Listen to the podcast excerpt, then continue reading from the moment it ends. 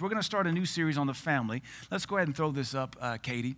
I, I, I, didn't want to do a PowerPoint, but the last eight weeks of doing PowerPoints kept me so strict in what I was presenting. I think it allowed my teaching gift, which is what I really operate in as a, as a minister, as I'm more of a teacher than anything. It allowed me to stay on point and allowed the Word of God to plow deeper. Uh, than I probably anticipated. So maybe for the next few weeks, as I teach on family, will do this. It takes a lot of work to, put, to put these together and proof them and make sure they run all right. But if it helps, it helps. I won't do them Sunday nights. I won't do them Wednesday nights unless it's just a special thing. I just don't want to get into a habit of PowerPoints.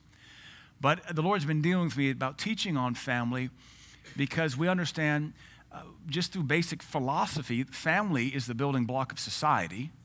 That's sociology right there. It's the building block of society.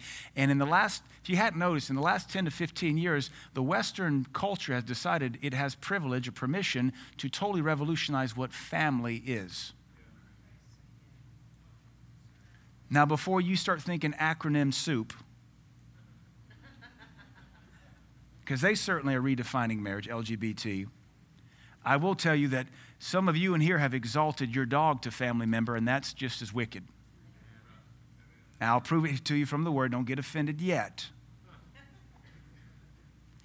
But we need to go back to the book of Genesis, the book of beginnings, to see what God said concerning family. Family is God's creation, it's His institution. It's the first thing He ordained after creation and the restoration of the earth. So we need to go back to the book of beginnings. We'll be using a hermeneutical tool called the law of first mentions. Hermeneutics is the law of interpretation, it just means to interpret something. And so uh, the law of first mentions basically says the first time God's word mentions something, that sets the precedent.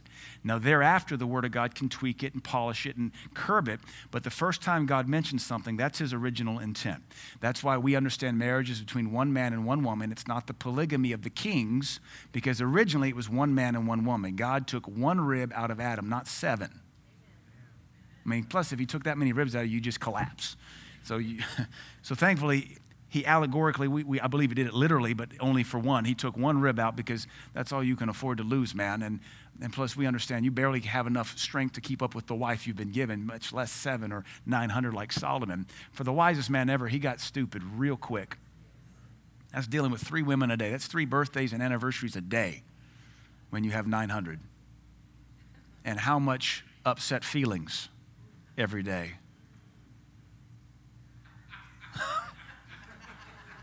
Daryl?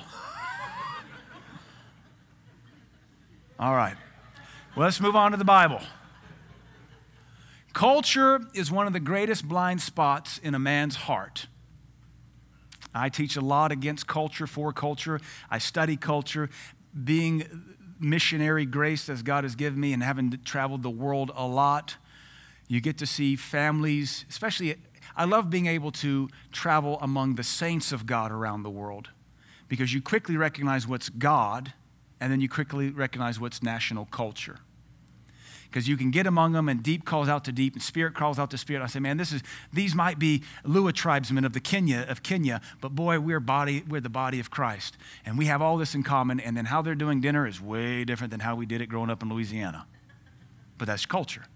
And I've been to, I got to do a wedding in South Africa among Indians. I was, I was the officiant. And I thought, whoa, these Indians do weddings way different than we do in America. It's still a Christian wedding. So you recognize what's God and what's culture. But culture is one of the greatest blind spots in a man's heart, especially in regard to family. One of the things the Epistle of Titus teaches us is that ministers are commanded of God to catastrophically destroy pagan culture. Every culture on the planet, even good old Tennessee Southern, Southern Baptist Christian culture, has pagan aspects about it. Titus talks about the testimony and the culture of the Cretans from the island nation of Crete. And he says, This is their testimony. They're evil, they're wicked beasts, slow bellies, and they're lazy. And he says, This testimony is true. That's their culture. They're lazy, they're slow beasts, they're liars. He says, This testimony is true. That wasn't racism, it was a cultural observation. Right now, racism is the hot button ticket, but what folks would want to criticize is not a race, it's a culture. But see, our culture, Our society is so ignorant you can't distinguish between color and culture. I'm just, just to take it a step further, we're a very international church. Africans have zero culture in common with African Americans. Frank says, Amen, you're African American. Yeah. But if you were to address a cultural issue for one or the other, you'd be called a racist, but it has nothing to do with race, it has everything to do with culture. Now, this is even worse in family because family is how you were brought up. You know nothing but how you were brought up. So it produces this massive blind spot. Massive because it's all you know. And yet we've got to still take it back to the Bible to understand what God said. Because as you grow up, if you've not been married, you will be married one day. God will give you kids. And it may be you need to purge yourself from how you were raised so your kids don't repeat the same perversion. Just because you were raised a certain way doesn't make it right. And every one of us has cultural blind spots and family blind spots that must be judged based on the Bible and be brought back into alignment. Amen. God knows how families ought to work. We're running off of, if we go by the Bible chronology, we're running off of 6,000 years of corrupted human existence. Things fall very quickly after 6,000 years of paganism, even in the good old Bible belt of the South. So, cultural blind spots. The culture we were raised in is our frame of reference for everything. It's all you know. Whether you were raised in the South, whether you're raised in Connecticut, New York, Michigan, whether you're raised in Nigeria, whether you're raised in Iceland, Ireland, whether you're raised in Chile, whether you're raised in the Philippines, Australia, whether you were raised in India or Madagascar. That's how you were raised. It, it is your frame of reference for everything. And you know that from the time you can talk and form words and communicate, every, your heart is totally being programmed through that filter. And some is good. Don't touch that, that's a fire. Fire is fire in every culture on the planet. Respect mom and dad is respect mom and dad in every culture under the planet. I'm hungry as I'm hungry in every culture under the planet, but what you eat when you're hungry is totally different all over the world. Amen. Culture offers the rules and interpretive tools for every experience we're likely to encounter. Your mom and dad had a way of teaching you how to process this, how to handle that. What do you think when this happens? If your parents are outdoorsy, you're outdoorsy. If your parents, parents love hockey, you're going to like hockey. If your parents like NASCAR, you're going to like NASCAR. If your parents uh, are hippies, you're going to be a little hippie. If they listen to Simon and Garfunkel, you're going to like Simon and Garfunkel. If they listen to Hank Williams Sr., you're going to listen to Hank Williams. It's, it's, your culture. They're into rodeo. I grew up in Louisiana. A lot, a lot of my family's rodeo. You're going to be into rodeo. And if all you ever know is, let's say, Arkansas, Texas, Louisiana, if all you ever know is rodeo and you go up to Connecticut and they don't even know what a cutting horse is, you're like, what? You don't know what a cutting horse is? What is wrong with you? And they're thinking, you cut horses? What kind of animal are you? and yet you're both Americans and you're both white culture. Because it is bequeathed to us by the people we love and respect the most, we receive it unquestioningly. That's culture. We receive it from the people we love and respect the most. It's, it, that's what's in us by God to trust your mom and dad in everything they give you. But the problem is, mom and dad aren't perfect on everything. Even us here today, even my wife and I, as pastors of this church, we're not perfect. We're going to impart some things into our kids that are going to have to be changed later. We're all advancing. My key, the key for us is, and for you as well, to always be chasing God so we can always help them adapt to whatever needs to be adapted to. You can't be static in this life. You stay founded on Christ, but you can't be static because our culture is changing rapidly it's changing exponentially. Actually, if it was a parabolic curve, it's dropping off parabolically into hell. Uh, if you know the name Phil Vischer, that's the founder of VeggieTales, whose, whose videos are just brilliant. He's very gifted to do children's ministry. He has produced so much content for the body of Christ for children. But I, I saw an interview or heard him speak a couple weeks ago. Um, on a podcast or something, he said, before too much longer, we're going to have to produce content for the churches to teach children how to handle transgender children. Because that's where it's all headed. Because culture is given to us by the people we love and respect the most, we receive it unquestioningly. All culture contains flaws, biases, and sins. that must be judged and conformed to God's law. Every one of us were taught by mom and dad in some form or fashion to sin or dishonor God. I don't believe intentionally, but again, there's the human component, there's the emotional component, there's the fear component. Mom and dad weren't perfect, and my wife and I, even though we're trying to spearhead better parenting, we're not perfect. There's going to be things I see 10 years from now as a student of God's Word. I'm going to tell my wife 10 years from now, I wish we'd have known that when Justice was three and not when he was 13. I'm going to wish I'd have known that before Lydia turned 15 and not, not when she was 25. There's these issues. That's culture. Where what happens all around the world is people get dogmatic and religiously entrenched on their culture. And around here in these parts is, well, you know, if mama ain't did it and grandpappy ain't did it, well, it just ain't what we do. Well, you're an ignoramus. Maybe mom and dad went to hell. Maybe they were dead wrong. You ever thought mom and dad, oh, mom and dad weren't wrong? Really? Never once. At some point, the 13 year old opens their eyes and realizes, Mom and dad don't know everything I thought they knew.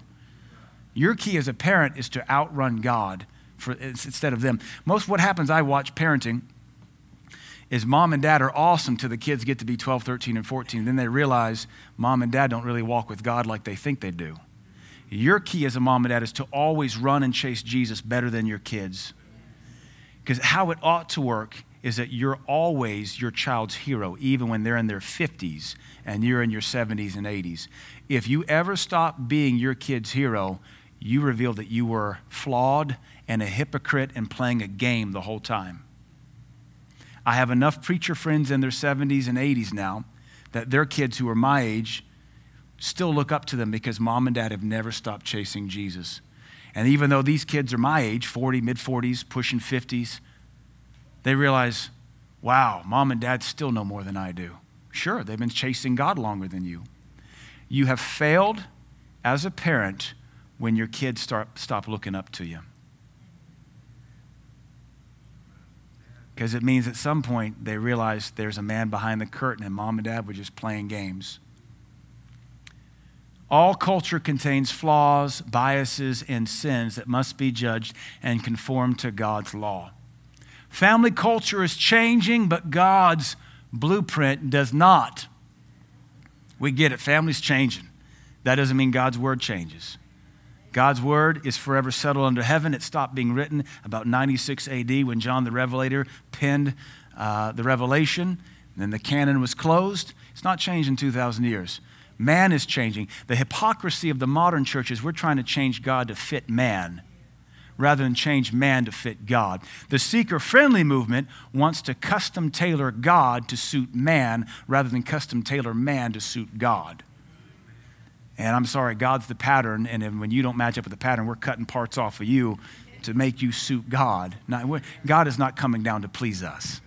We come up to please Him, and if you don't come up, you don't please Him. So part of culture usually is that we're going to stay the same. Fine, you don't suit God. He'll just pass you over. There is a reason this region is so poor, so backward, so ignorant, and has been since Christianity came here. Our region is only prospering because of the abundance of outsiders moving in. This region has had a polytechnical institute for 100 years, and we're still one of the poorest cities in the nation. That's the effects of religion and poor culture. Well, you picking on us. That is my job and commission by God Almighty. I am not from here. Cookeville should be thankful. I have seen bigger than this place. I've lived bigger than this place. This place does not impress me. Some of you come out of such a backwards place. Cookeville's the highest place on the map for yins. When Cookeville is your Mecca, you need to travel to Knoxville on your way to something bigger than Knoxville. Amen. Here's kind of, I saw this a while back. I tweaked it, modified it. This is how family culture changes. Your great great grandmother had 12 children. That's pretty typical back in the day. You had a high infant mortality rate, plus you had farms, you needed children to work the farm, plus there's no birth control. You just kept making babies. Your great great grandmother had 12 children. Your great grandmother had seven children. Your grandmother had four children. Your mama had two children. You've had one cat, three rescue dogs, and two abortions. Your plants will wither when you pass away. That's today's family culture. That's the college educated woman right there. I'm not against college education. Many of you are, but you know exactly the stereotype I'm shooting at. They even talk about in our nation, the college educated people have less and less babies. We're actually static now. If it weren't for immigration, our population would be dwindling. Because our culture, through women's lib and feminism, says children are a burden. Children will hurt your career. Children will hurt your figure and what you look like. And Instagram filters can't take those stretch marks away. So let's just have a dog or two rescue dogs, a cat, two abortions. This is the devolution of the American culture. This is what the West exports now. God's word doesn't change, though. Children are a blessing. When you don't have children, you die alone. When you don't have children, the last 20 Christmases are very lonely. You have nobody to come back to you. Nine rescue cats later, you got nothing to come back to you. Family culture extremes. Let's look at some extremes. These are kind of the bookends of family culture. You have large families versus small families. It's very common for Catholics to have large families. It's very common for Mormons to have large families. Africans have large families. Europeans have usually small families, one kid. America now has like 1.5 kids, and then three and a half animals. So these are the extremes large families versus small families. Muslims have large families, uh, typically averaging about eight children per marriage. Teenage marriages versus never married. These are the extremes. 70 years ago, it wasn't uncommon for teenagers to get married. Now, you rarely ever see teenagers get married, and I think we, we don't believe teenagers are mature enough anymore. But we know the Virgin Mary, when she was betrothed, was probably 13 or 14 years old. And so it wasn't an uncommon thing. Uh, nowadays, the other extreme is folks never marry, they just, they just want to cohabitate. That's another extreme. Never leave the farm versus never return home. We have folks that never want to leave the farm. I was born here, I was raised here. I'm going to die and we'll take over the family farm. But the other extreme of family is I left at 17 and I've never been home again. These are the extremes. I'm not saying yay or nay to any of these. I'm just giving you the extremes of family in the world today because we have to judge it down the middle with the Word of God. Cohabitate before marriage or separate and celibate until you get married. The, the modern mindset is well, how do you know if it's going to work? You need to test drive each other. Dude, parts is parts. Parts is parts. It'll work. God designed it to. Illegitimate babies versus married two parent homes. Some cultures in our nation thrive on illegitimacy, and their babies are illegitimate when mom is 13 and 14 years old. Those population cultures or population uh, uh, densities of our culture, they usually have the highest abortion rate. 40% of that culture aborts their babies. That's a cultural problem. If I address it, I'm called a racist. But the cultural problem is you have single family homes, mama usually, daddy. The men are just the most cowardly, useless human beings because they just have sex with all these girls, sire all these babies, leaving 12 and 13 year old mamas. What does a 12 and 13 year old do? The culture promotes abortion. So the babies that aren't aborted, they're raised by 13 year olds. The grandmother's 26. Great grandmother's 39. Or the, yeah. This culture unravels very rapidly. That's a cultural problem. If I call out the color, I'm the racist. There's a bigger problem than the popo oppressing that people. That's a cultural dysfunction, and it started in the 1960s. Prearranged marriages versus eloping, those are two extremes. I don't agree with either one of them, just so you know. The Bible doesn't support either one of them. We don't so much do prearranged marriages, but the developing nations do. I've seen it in Africa, it's big in India. Uh, then eloping is, you know, we're just going to run away. We don't care what anybody thinks. We're going to go to the JOP, the Justice of the Peace. Born again believers don't go to the JOP. Born again believers, they don't go to the karaoke Elvis impersonator to marry in the chalet in Gatlinburg either. They get married in the house of God before the man of God in the congregation of God because it's a God thing. You go to the JOP, he's going to be signing your divorce papers too. Bride prices and dowries, which we know nothing about in the West, though Africans do, uh, or verbal pacts. And in between there's the Western uh, culture of engagement rings and promises and bequeaths and bequathals and all that. Long vacations, this is family culture versus what's a vacation? Depending on how you're raised, you know, you might have been raised taking uh, summer in the Hamptons. What? You don't summer in the Hamptons? Summer is not a verb. That's a totally different kind of culture. We summer in the Hamptons. I don't even know where, like Hampton Inn, you spend a whole summer. No, the Hamptons, man. No, I don't know. Summer, summer. I worked a job on a vegetable farm. That's what I did this summer. Oh, oh, well, we summer in the Keys. You even speaking gibberish. Versus some folks like, what's a vacation? I, I started writing a, I did write a curriculum, but I, I'm working through a giant book I read that basically talks about the invention of vacations. Vacations are a very modern invention, like the last 150 years at most. And it wasn't until the Industrial Revolution in our nation, when a middle class exploded, that people had money to take time off. Understand the notion of family vacations as we as Westerners enjoy is really only mainstream the last 60, 70 years. I had a friend whose wife left him and divorced him because they didn't vacation enough. He had a master's degree in geotechnical engineering, was helping to take care of her college bills and raise their two kids. She got mad because she thought she deserved more vacations. He bought them a house, he took care of their cars. Family extremes. And to her, she thought she deserved it. She thought it was a, they were Christians, biblical grounds for divorce. She married her divorce lawyer later. Can't make this stuff up. Six week courtships versus long submitted engagements. I don't think a six week in courtship is good for anybody. Truthfully, the older you are, the more you should get counseling.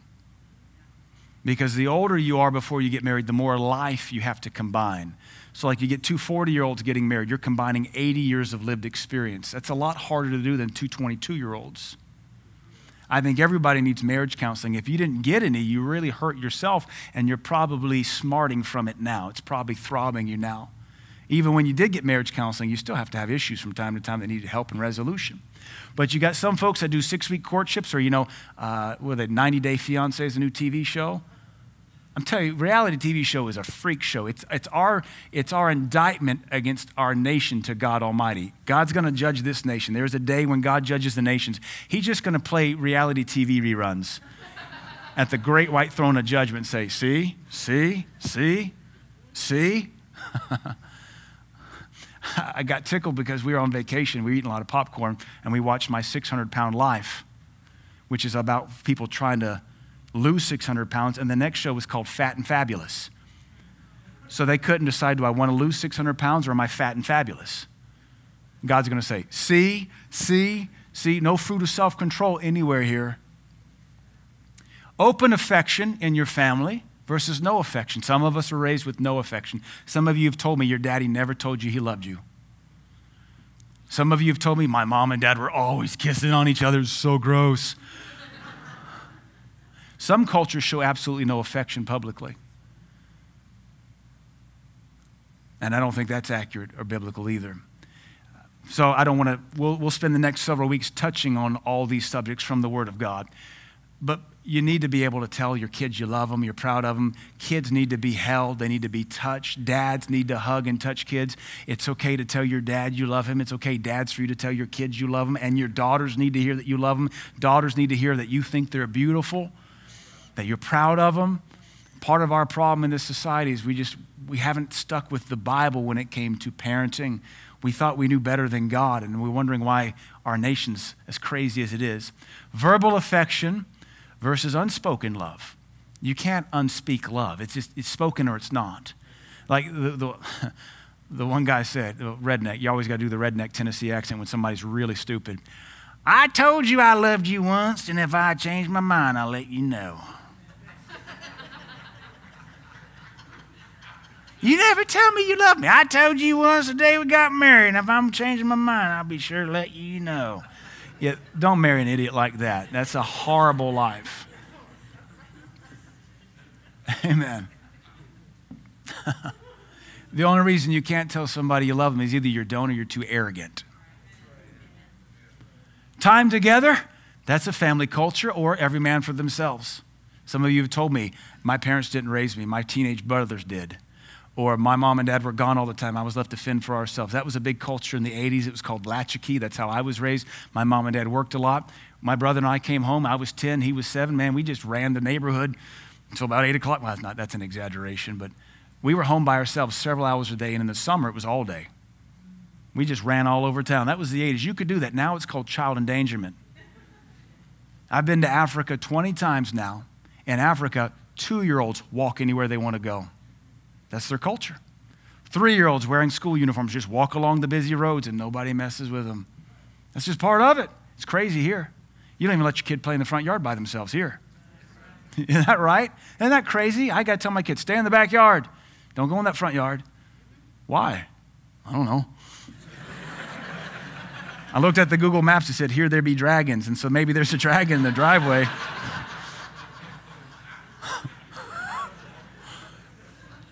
Some family cultures, a stay at home dad, which I think is weird unless he's on disability, versus the 90 hour a work week dad. That's wrong too. If you're, if you're a dad and you are a 90 hour work week, you are costing your children their, their heritage. If you don't have enough money to live, you need to downsize your living expenses because you're working 90 hours a week, but you're selling your children into slavery. You'll always use the excuse, well, I'm doing it for the kids. I'm doing it. No, they'd rather have their dad than money. Your wife would rather have a husband than money. They want to know who sired them. What was your childhood like? I don't know. My dad was always working. Why? I don't know. Children want a dad. They don't want an extra 20 grand a year. It means nothing to them anyway.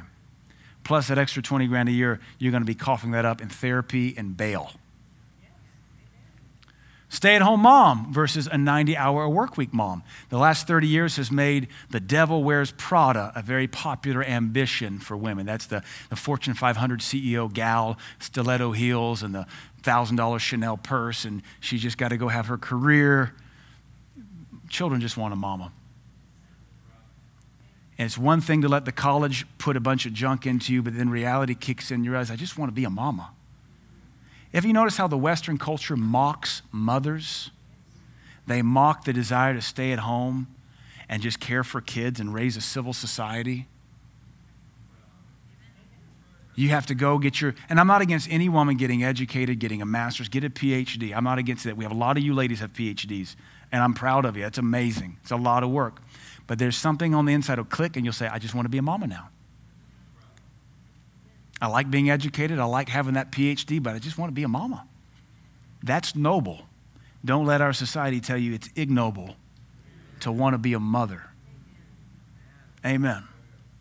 Homeschool versus public school versus boarding school. These are family cultures too. And we're just talking about all the different dichotomies, all trichotomies of family culture. Uh, some folks, f- homeschool, public school is getting more and more precarious. I actually had a family in the church tell me that their four year old has a teacher who is transitioning. So, how do you explain to a four year old that the she is now becoming a he in our town? Why does a four year old have to comprehend that? That's one of the situations we're going to have to navigate in the coming years boarding school. I was in Kenya one time talking to the pastor there, and I noticed his sons were serving him in the ministry, and it really blessed me. My, I only had Lydia at the time, or yeah, I don't think I had any kids at the time. So I was asking all my ministry friends I could ever see do parenting successful. I wanted tips. I said, Pastor so and so, I said, I noticed that your boys serve you in the ministry. What's the key to parenting? What, why do these boys serve you? He said, boarding school. I said, What? The key to parenting is boarding school. Well, I didn't really know that concept. I said, What do you mean? He said, I sent my boys off to the Rift Valley Academy in Kenya. Like, for the summer? No, they went to school there. We saw them in the summers. And I said, in my heart, No, no, that is not the key to parenting. That's the weirdest thing. They may serve you now, but they don't know you. And I have since heard of other missionaries talk about the trauma of their missionary parents sending them off to boarding schools and they just weep and sob because mom and dad are getting rid of them for eight months. Children need mom and dad. They don't need iPads. They don't need iPhones. They don't need Netflix. They need a mom and dad that will hold them and nurture them and comfort them and toughen them and challenge them and pray with them and be there for them. Why don't my kids want to be? Why doesn't my 15 year old want to be with me? Because you didn't want to be with them when they were five. They hardened their heart when you didn't have time for them. This is taking longer than I wanted it to. Just because you survived your upbringing doesn't mean it was biblical or that it needs to be propagated. I turned out okay. Mm, the therapist doesn't agree. I turned out decent. Mm, no, no, I don't know. I think we need to overhaul according to the Bible. Everything comes back to the Bible. Let's look at what the Bible has to say. It's time again to renew family culture to God's blueprint. Everything needs to be pruned. Everything needs to be pruned, even how we were parented. What worked in the 50s and 60s does not work today. You know, in my generation, I was born in the mid 70s. We could in the 80s be told, go play and don't come home till it gets dark. And only God knows where we went. And we were gone all day on bikes. Even in Seattle, when I lived in Seattle in the early 90s, my brother and I would bicycle from where we lived in the suburbs all the way into the valley to the mall. It's like 20 something miles round trip in Seattle just to go shopping and then turn on a bike back. You can't do that anymore. You cannot be stagnant in your parenting, it has to be dynamic and always in line with God's word. Bookends to God's blueprint. It's not good for man to be alone. Let me just throw you, I'm not going to talk about these. I just want to throw you blueprints. It's not good for man to be alone, but there are eunuchs for the kingdom of heaven's sake. So it's not good for man to be alone, but then there are those who God makes a eunuch. That is, they're going to be alone the rest of their life. They're not going to be married, but it's for the kingdom of God's sake. Now, listen, you don't get permission to be alone living on some cave, some cabin out in the woods somewhere. If you're a eunuch for the kingdom's sake, you live for God 24 7 and you're in full time ministry. That's the Apostle Paul. That's some of these, these great missionaries and some of these great men and women who sacrificed having a family that they might burn their candle for the gospel 24 7. You don't, I'm, well, God called me to be a eunuch. You know, you just want to go live by yourself in some weird cabin somewhere and collect cats. That's not why God made you a eunuch. And some of you are terrified. God's called me to be a eunuch. Do you want to get married? Yes. You want to have sex? Oh, yes. Then you don't have a eunuch grace. So you don't have to worry about it. you want babies as an after effect of sex? Yes. Yeah. You don't have a eunuch grace. It's really easy. a man leaves father and mother to be with his wife. Do you hear that, boys? Leave mama. Grown men don't nurse on the apron strings. That's weird. My mom and dad have no say in my marriage whatsoever. It's weird. My mother in law has no say in our marriage. It's weird. Now, there are times when my mom or dad might say something about their grandkids and say, I think you need to look at this, or can I talk? And they're very respectful. My dad pulled me aside not too long ago, and said, Son, I need to talk to you. I thought, Oh, Lord, I'm in trouble again. I know, I think he said, Boy, yes, sir. He said, I noticed this. I think this, this, and this, and you need to look into it and I'll help you take care of it, but I think you need to watch this. All right. And I got to submit to my dad and say, he, he sees something I don't see. So I looked into it. it. Turned out it was just my, one of my girls being really slick and pulling the wool over Papa's head. He was concerned about something, and we had it looked into, and it wasn't anything bad at all. It was just my daughter being stubborn and not wanting to obey. So there's permission for mom and dad, but they have to listen to me, grandparents. You have to respect your children's boundaries. And some of you need to invent some boundaries because you got none. My parents don't just show up at my house. That's weird and inappropriate. They call. They don't just show up. Hey, we're going to come over Friday. Is that all right? Yeah, yeah, because we're, we're busy. They're retirees. Anyway, I said I wasn't going to go into this too much. A man leaves father and mother to be with his wife. We'll talk about this in the weeks ahead. But you still honor your father and mother. So it's not like you abandon ship and never look back. You still honor them. Honor your father and mother, but we ought to obey God rather than man. So there's a boundary there. A man cleaves to his wife. So you're committed to your wife till death do you part. And you don't cheat, and you don't go looking around, you don't daydream. But if the unbeliever depart, let them depart. You cleave, but if they're going to turn pagan and leave you, you have to let them depart. You don't follow them into sin because you're too busy cleaving to them. You can't save a marriage by compromising Jesus. If your spouse turns unbeliever, if your spouse denies Christ, if your spouse says, I don't want to serve God anymore, you don't forsake Jesus for the sake of cleaving. You let them depart because you're not going to fix anything by abandoning God with them. So, what is God's blueprint for family? First thing God said about family, this is where we get into the hermeneutical law of first mention. What is the first thing God said about family? Number one, be fruitful and multiply, replenish the earth. Genesis chapter 1, verse 28. Be fruitful and multiply. One of the key, well, this is what they theologians will call the social mandate. You have the Great Commission, which is go into all the world and preach the gospel. This is the social mandate.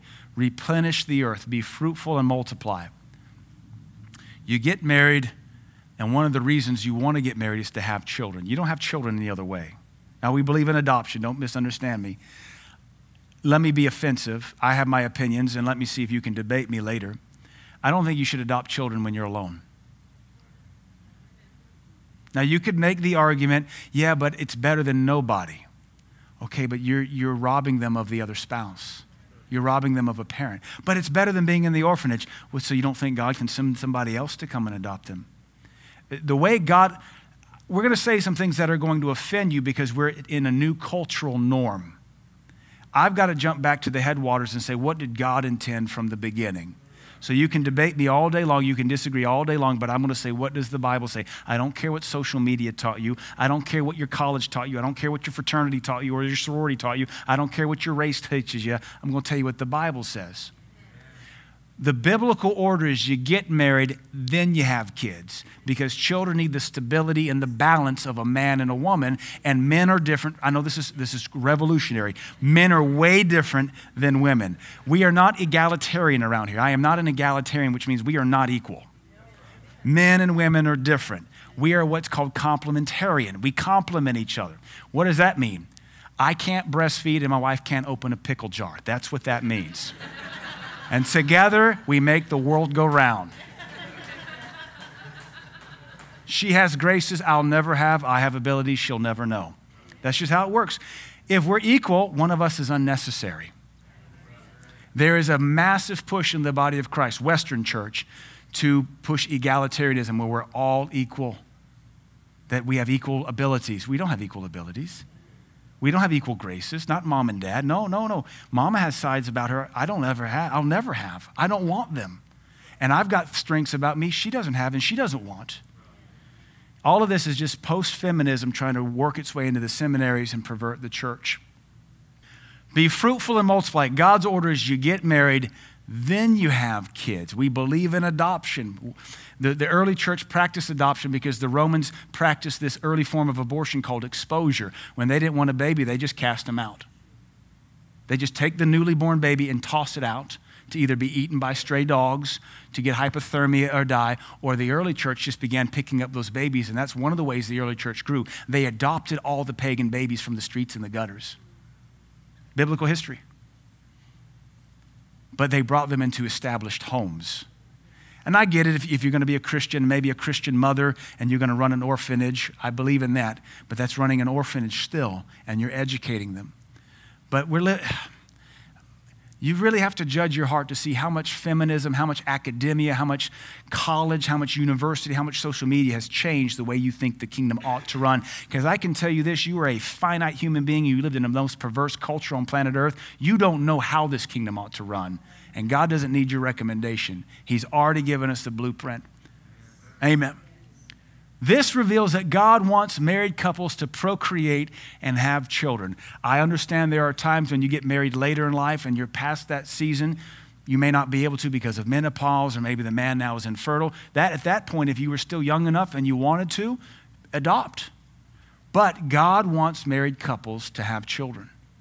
This is the first commandment of the entire Bible. It's also the first commandment of the Jewish mitzvah. Of the 613 commandments, this is number one. This is the first thing God ever told man to do. be fruitful and multiply. And two people having one kid when you could have more is not multiplication. Two times 0.5 is one. God wants you to multiply and increase a little bit more than yourself.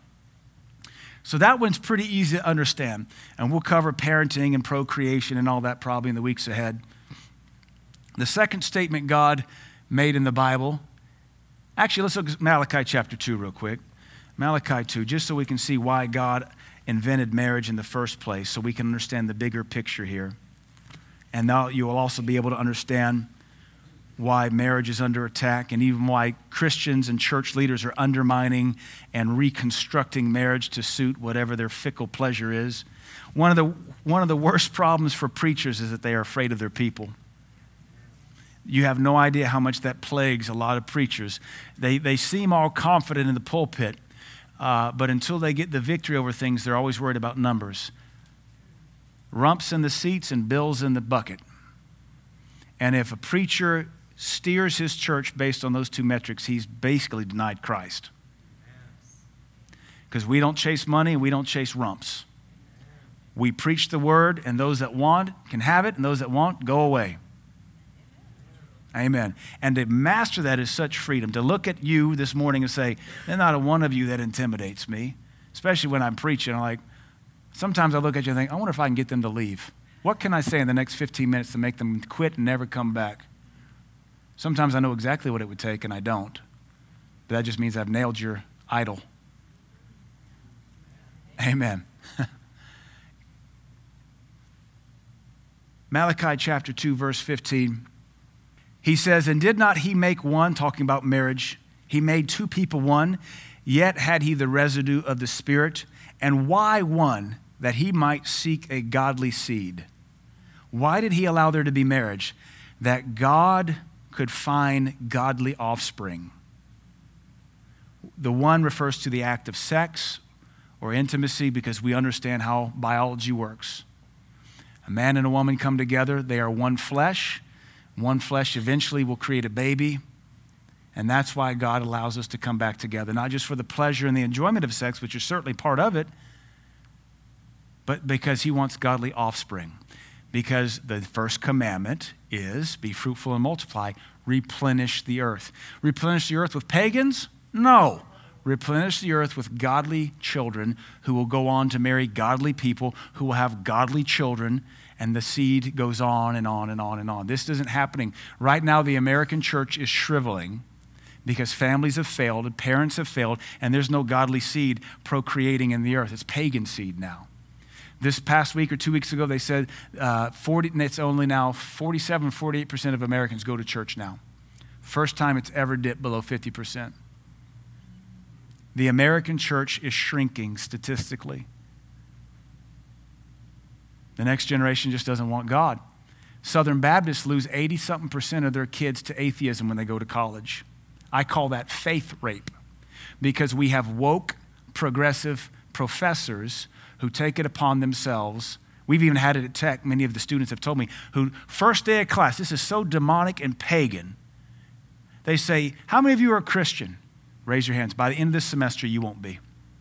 I guarantee it. Now, what if that ding dong PhD idiot had stood up and said, How many of you don't believe in Jesus? I'm going to proselytize you this semester, and you're going to know about Christ and you're going to believe on him. I guarantee it. Would he keep his job or lose it? then why does the idiot chemist or the idiot biologist or the idiot humani- uh, human- humanitarian, whatever, humanities, why do they get to keep their job when they mock Christians who are paying their pathetic salary through their tuition? I would encourage you, college kids, to stand up, be bold about it, say, Excuse me, sir, madam, my tuition pays your money, your, your income for an education. Do not rape my Christian faith. Do not mock my God, because when this is all said and done, your knee will bow at the throne of Jesus Christ of Nazareth. Deal with that, sir or madam. I am paying for an education, not some woke, atheistic, pagan, Marxist indoctrination. And then go complain as high as you can. Facebook the thing, Instagram, TikTok the thing, you know, do a little dance. Use social media to some kind of good. Is it just me or is Dr. So and so an atheistic, God marking pagan? Anytime they say, I would just encourage you, quit raping my faith. Hashtag me too. quit raping my faith. I'm a Christian. Would you rape a Muslim's faith? Would you rape a Buddhist faith? Would you try to rape a Hindu's faith? Why would you rape a Christian's faith? You little pagan woke PhD nut job. Hope you have tenure. Amen. Why would we just sit here and roll over and take this junk from a bunch of pagans? I just shout out, You need Jesus. You're going to hell with your PhD. Pilot higher and deeper, burn it hotter. That's what PhD stands for. Pilot higher and deeper. for, for those, we have a lot of PhD folks here. You know what it took to get your PhD. For those of us that don't have one, it's like, Wow, impressive. And I don't diminish the work it took. I just talked to another PhD person the other day. I said, I just I want to call you doctor. You don't have to call me doctor. I want to call you doctor. You earned it. He said, Look, all it takes to get a PhD is you just got to read a lot and then write some more. That's really all it takes. You just have to have time to read and write. I said, That's it. He said, It's all it took me. How can we give them like the unprecedented pass? Amen. God is no respecter of PhDs. They'll go to hell too. Subdue the earth and have dominion. That would include your woke professor's classroom. Subdue the earth and have dominion. That's Genesis 128, same verse. So the second purpose of family, second purpose of family, submission and dominion. This reveals there is power and authority in the family. God wants to work through the family in the earth. There is power and authority in the family unit. Mom and dad in holy matrimony, children submitted with all gravity to their mom and dad, being taught the principles of God's word, living in their home, having a family altar of God, the presence of God upon their household. There's power and authority in that. I don't think we've ever seen it like that. I think we just thought this is what I do. I go graduate high school, go to college, get a degree, find someone to marry, start having kids, because that's what we do. That's cultural ignorance. This is what we do. It's what we do as Americans. There's a purpose subdue the earth and have dominion. That would also mean that God wants us to be victorious, not defeatist. Man was placed in God's garden. Here's the third thing about family Man was placed in God's garden to dress and keep it, guard it, protect it. This means that there was a purpose for his existence. Before there's ever sin, man has a job. Before there's sin, man is going to have a wife here soon, and they're going to work in this garden together. Their existence revolves around God's garden. Man was placed in God's garden to dress it, keep it, protect it, and guard it. This reveals that the family's life and purpose revolves around God's garden. It does not revolve around hobbies or self. The purpose of family is to establish the kingdom and build the kingdom. Every pastor has seen people come to his church, meet, fall in love, get married, and leave church. They come to church not to get God, but to get a missus, to get a mister, and they fall in love, and, and next thing you know, they're, they're married. You you're the one that married them. You're the one that offered the church facilities for their wedding, and they stick around for two or three months, and then they disappear because they get married for self. God didn't give you a helpmeet for self. Adam needed a helpmeet to do more for God. He didn't need a helpmeet because he was lonely. He didn't need a helpmeet because he was lusty. He didn't need a helpmeet because he was insecure. He needed a helpmeet because there was more work to do for God. He didn't need to help me because it's, it's easier to clean that boat when you got two people. It's easier to gut those deers when you got two people. It's not why you got to help me, because there's more work to do for God. And if you're not doing, I'll, I'll give you one of my hardcore stances. If you're not serving in the kingdom, you don't need to be married. Not according to Genesis. Genesis provided a spouse because he was busy serving God. Our culture tells us you get married because you're horny. You get married because you're lonely. You get married because your biological clock is ticking.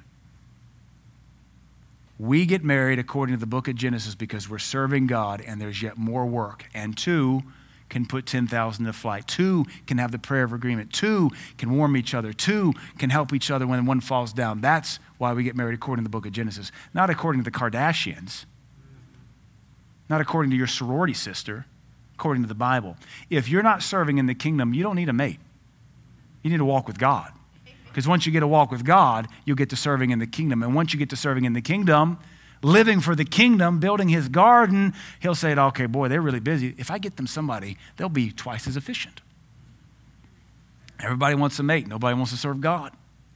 The family is designed to serve God. It will find its supreme purpose and fulfillment in serving its creator together.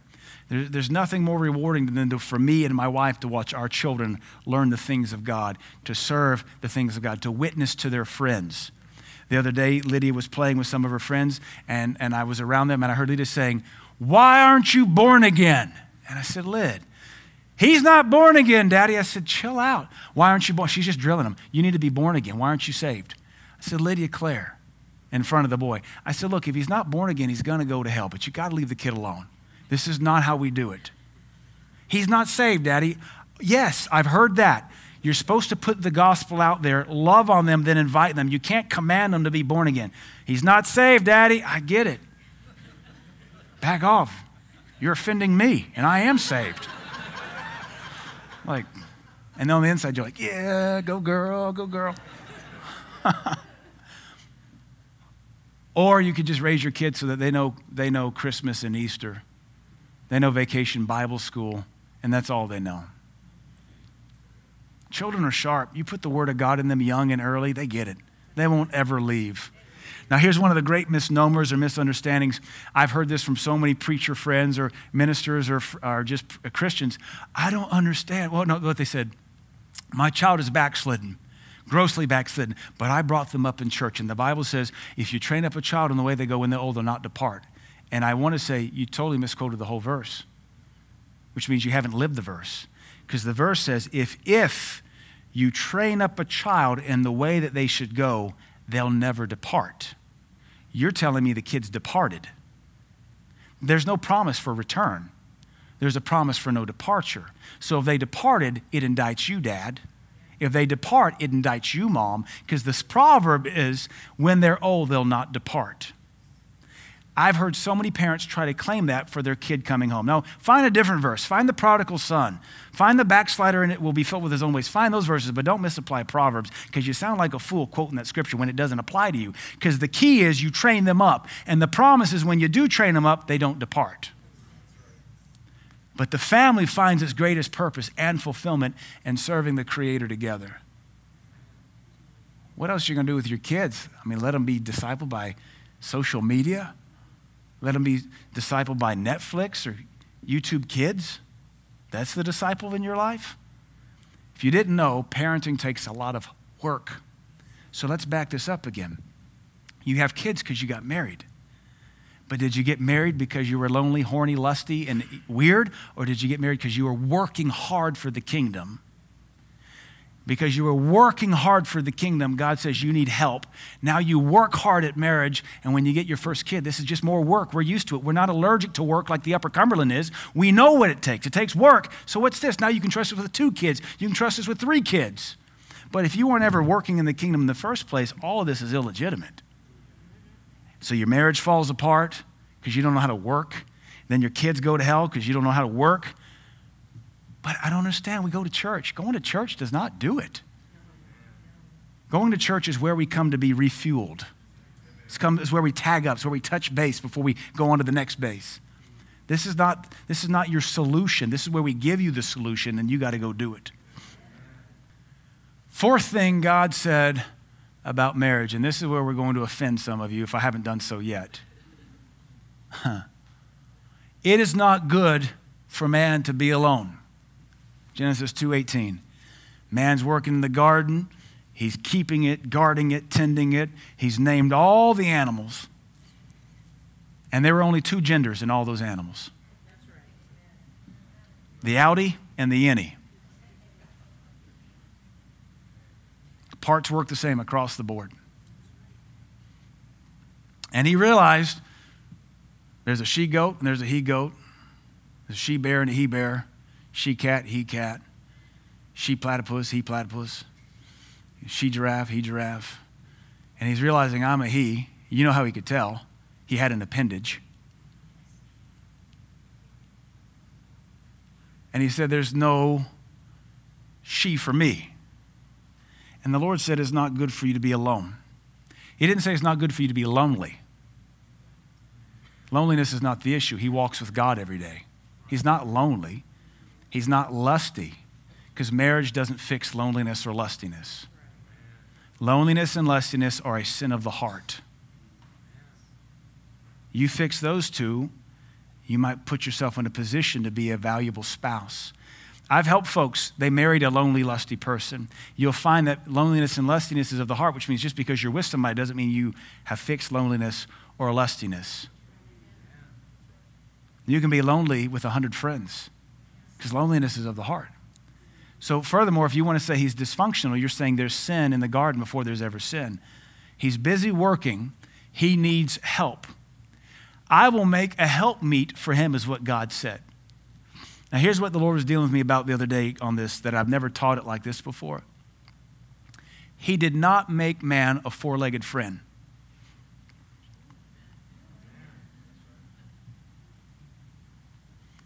And yet, this nation, the West, self medicates their lonely issues with four legged friends. The West, uh, the West does, other nations don't. This nation and Europe, but mostly this nation, America, Canada, white people, black people don't do this. This is a white people thing. I can say that because I'm white. Did you know I'm white? I get pretty dark in the summer, but it ain't Africa dark. I do have a Cherokee in me. I don't know if it's enough to get any money.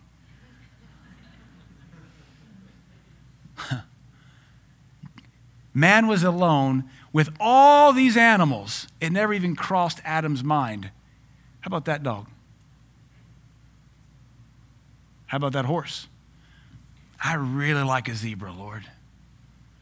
I how about a marsupial? That's just kind of fun. They can have pockets. I don't have pockets. I got an appendage. I got no pockets. The marsupials have pockets. If I picked up something like a rock, that possum could carry it for me. I think I want a friend. Because we've all heard the stupid Western expression dog is man's.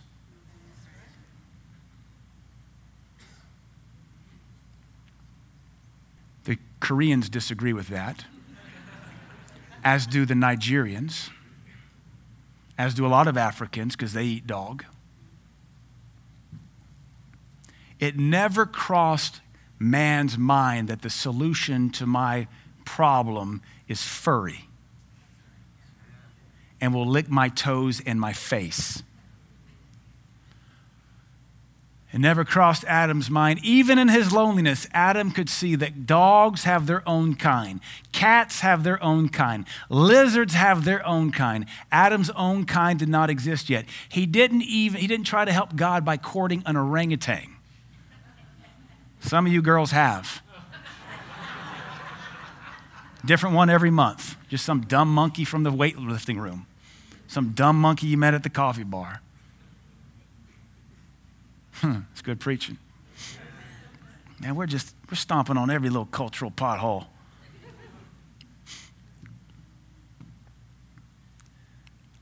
God intended for man's heart and soul to be knit with a fellow human being. Because family comes back to the heart. God intended for our hearts to be knit with fellow human beings because God is only concerned with human beings. God is not concerned with animals. Animals are made out of meat. God gave you canine teeth to eat animals. It's pretty simple. We are not an earth stewardship church. I'm all for conservation. Don't change your oil in a sinkhole. I'll be caving in it next week. I'm all for conservation, but we're not saving this planet. I'm not for tofu burgers unless you like them, but I have canine teeth. That means even if I'm an evolutionist, I believe my teeth are designed for tearing meat. I don't have molars or cuspids like a cow to just chew cud. Tofu is nothing but Chinese cud. I don't know if that's, a, is that racist? Tofu's soy product. Marriage is the knitting, or the Hebrew says, the gluing of one man and one woman together, spirit, soul, then body. That's marriage. Then from that, you produce children because your bodies are knit together last, not first, with tender swipe left one night hookups. Your bodies are knit together last, and that will eventually produce a child because that's how parts work. Yes, you can knit your soul to an animal, but that does not make it proper, biblical, or God honoring. You can knit your soul to a dog because a dog has a soul. They have emotions, they know fear, they know happiness. The science tells us they don't remember anything five minutes ago. So you can be as cruel to them as you want to, and, and then you walk into, a, shut the door, come back in the room, they're just as happy to see you all over again. Hopefully, I have enough. If you knit your soul to an animal too deeply, the body will follow. And that's called bestiality. That's a problem in America. That's been a problem since the Ten Commandments. It's, it's part of the mitzvah, it's part of the law God gave Moses in the wilderness. You shall not lay with a beast like you would a human being. That's how messed up our nation is. That's how messed up our culture is. You can knit your soul to an animal, but what will happen eventually is your body will follow. And that's bestiality. The reason people choose to knit their soul with an animal is because it's a lot easier than knitting your soul to a human. I think I have a bullet point on that. Man can knit his soul to many things idols, money, power, mistresses, sex robots. We got folks marrying robots now. It's easy to knit your soul to an animal because they too have a soul and will return limited affection back to you without you ever having to mature. Marriage is not so. If you don't grow up, your spouse is going to let you know, and it's going to be hell on earth. Marriage requires you to grow up. Marriage requires your soul to knit and grow together to become more knit. A lot of folks would just rather have animal company because that dog doesn't judge me. She always judges me. Dude, you need judgment. He's always so cruel. Well, you, look, look at how you act to him. That dog just loves me unconditionally. That dog is a dumb animal.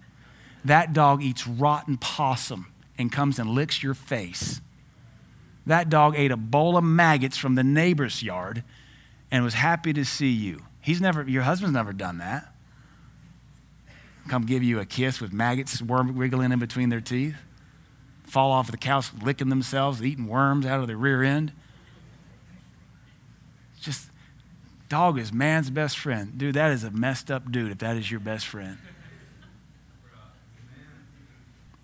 You can share your soul with a dog, but that's all you can do. You can't obey the other Genesis mandates with a dog. You can't be fruitful and multiply, though the guy in Florida probably was trying. You can't subdue the earth and have dominion with just you and your dogs, rescue dogs. You can't raise up the next generation of puppies to care for God's kingdom. All you can do is have therapeutic companionship. How might the comforter feel by being replaced by the dog? Isaiah 61 says, The gospel is anointed to heal the brokenhearted. Our culture, America, we self medicate with therapy dogs. And I'm not against some of these real honest to goodness therapy dogs or whatever they're called when you've had PTSD. But I heard a man give a testimony that God, he was a Marine vet from Afghanistan. He'd served a long time in, in the Marines and was over there a lot. He said, God healed him in a, in a meeting. God delivered him from his alcohol addiction. God delivered him from his medication addiction. And he said this, and God delivered me from my therapy dog. And it never crossed my mind at that moment that people might need deliverance in our nation from food. I guess there's two ways you comfort yourself with food one you pet, one you eat. How does the comforter feel that you've replaced him with a dog? Might that be idolatry? You look forward to getting home to be with Fido, but you don't look forward to getting home to be with Jesus? You can't wait for that dog's tail to wag at you and come and jump up and lick, and that just makes you feel so important.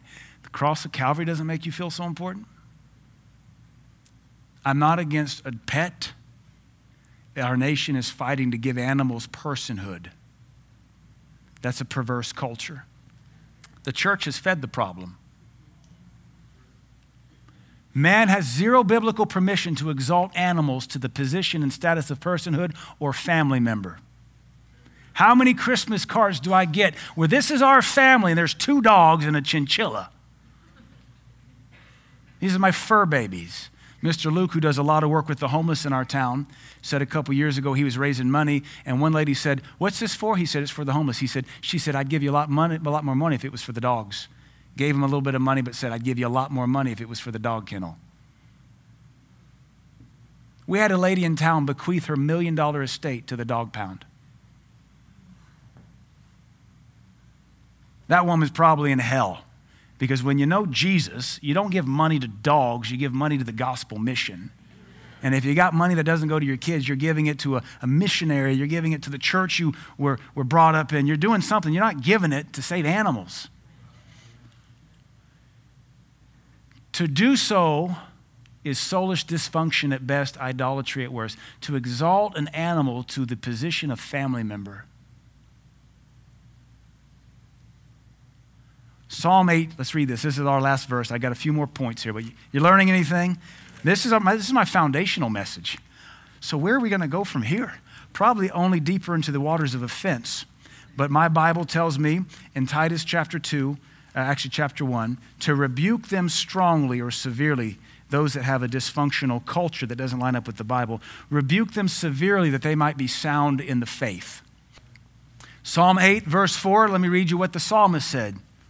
What is man that thou art mindful of him, and the Son of Man that you visited him? For you have made man a little lower than the angels, and you have crowned man with glory and honor. You made man to have dominion over the works of your hands. You have put all things under man's feet, all sheep, all oxen, yes, all the beasts of the field, the fowl of the air, the fish of the sea, and whatsoever passes through the paths of the sea Everything is under our feet. That's God's order.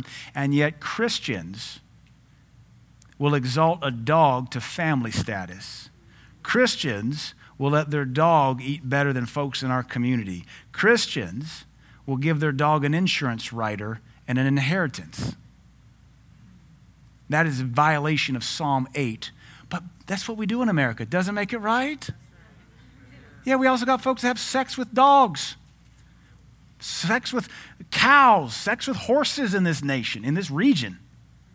Don't make it right. Why are you defending your culture? This is where I've said for years it offends people. If your animal is sick, I have a five cent solution. Probably 25 cents now because the price of ammo has gone up. I have a simple solution for a sick animal. It isn't an insurance rider. 150 bucks a month so your cat can have leukemia treatments? That cat doesn't even like you anyway. I saw a meme that says, they say you can't get COVID from cats, but that doesn't mean they haven't tried.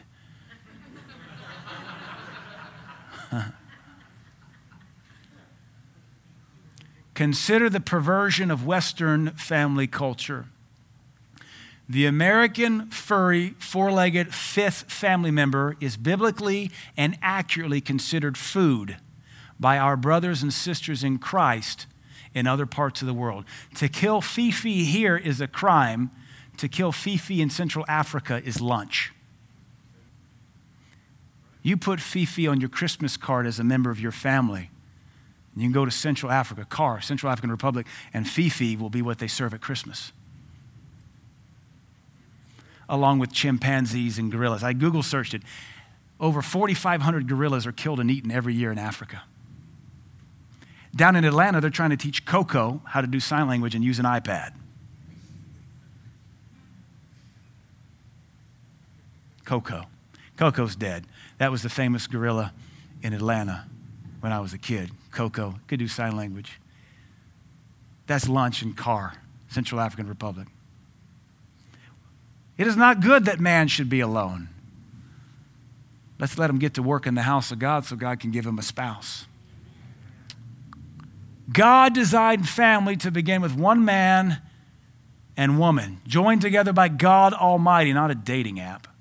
Committed to God's kingdom and to each other, growing together, serving one another, providing meaningful, God honoring companionship for each other, building a rock solid union in which to bring children into the world that they might train them to care for God's garden, that the Genesis cycle might continue in perpetuity. That's the blueprint. Anything apart from that is a derivation and a deviation by man's perversion. Four things God said about family be fruitful, multiply, replenish, have dominion, subdue the earth, be world overcomers, not defeatists. Defeatist parents produce fearful children.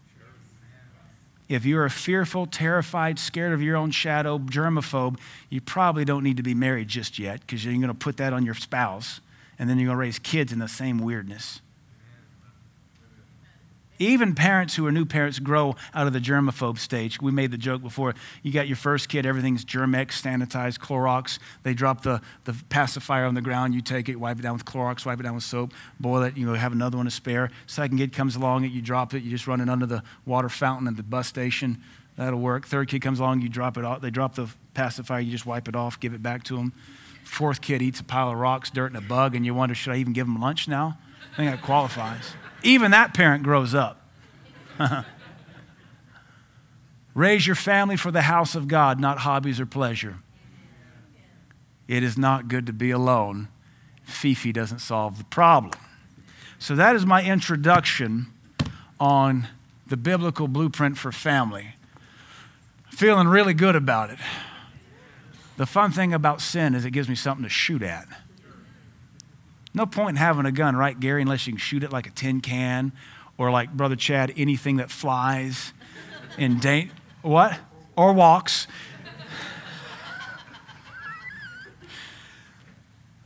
Having something to aim preaching at is a lot more fun. And what we're going to do in the next several weeks is study the Bible to see where maybe we were given an inheritance that needs to be tweaked a little bit.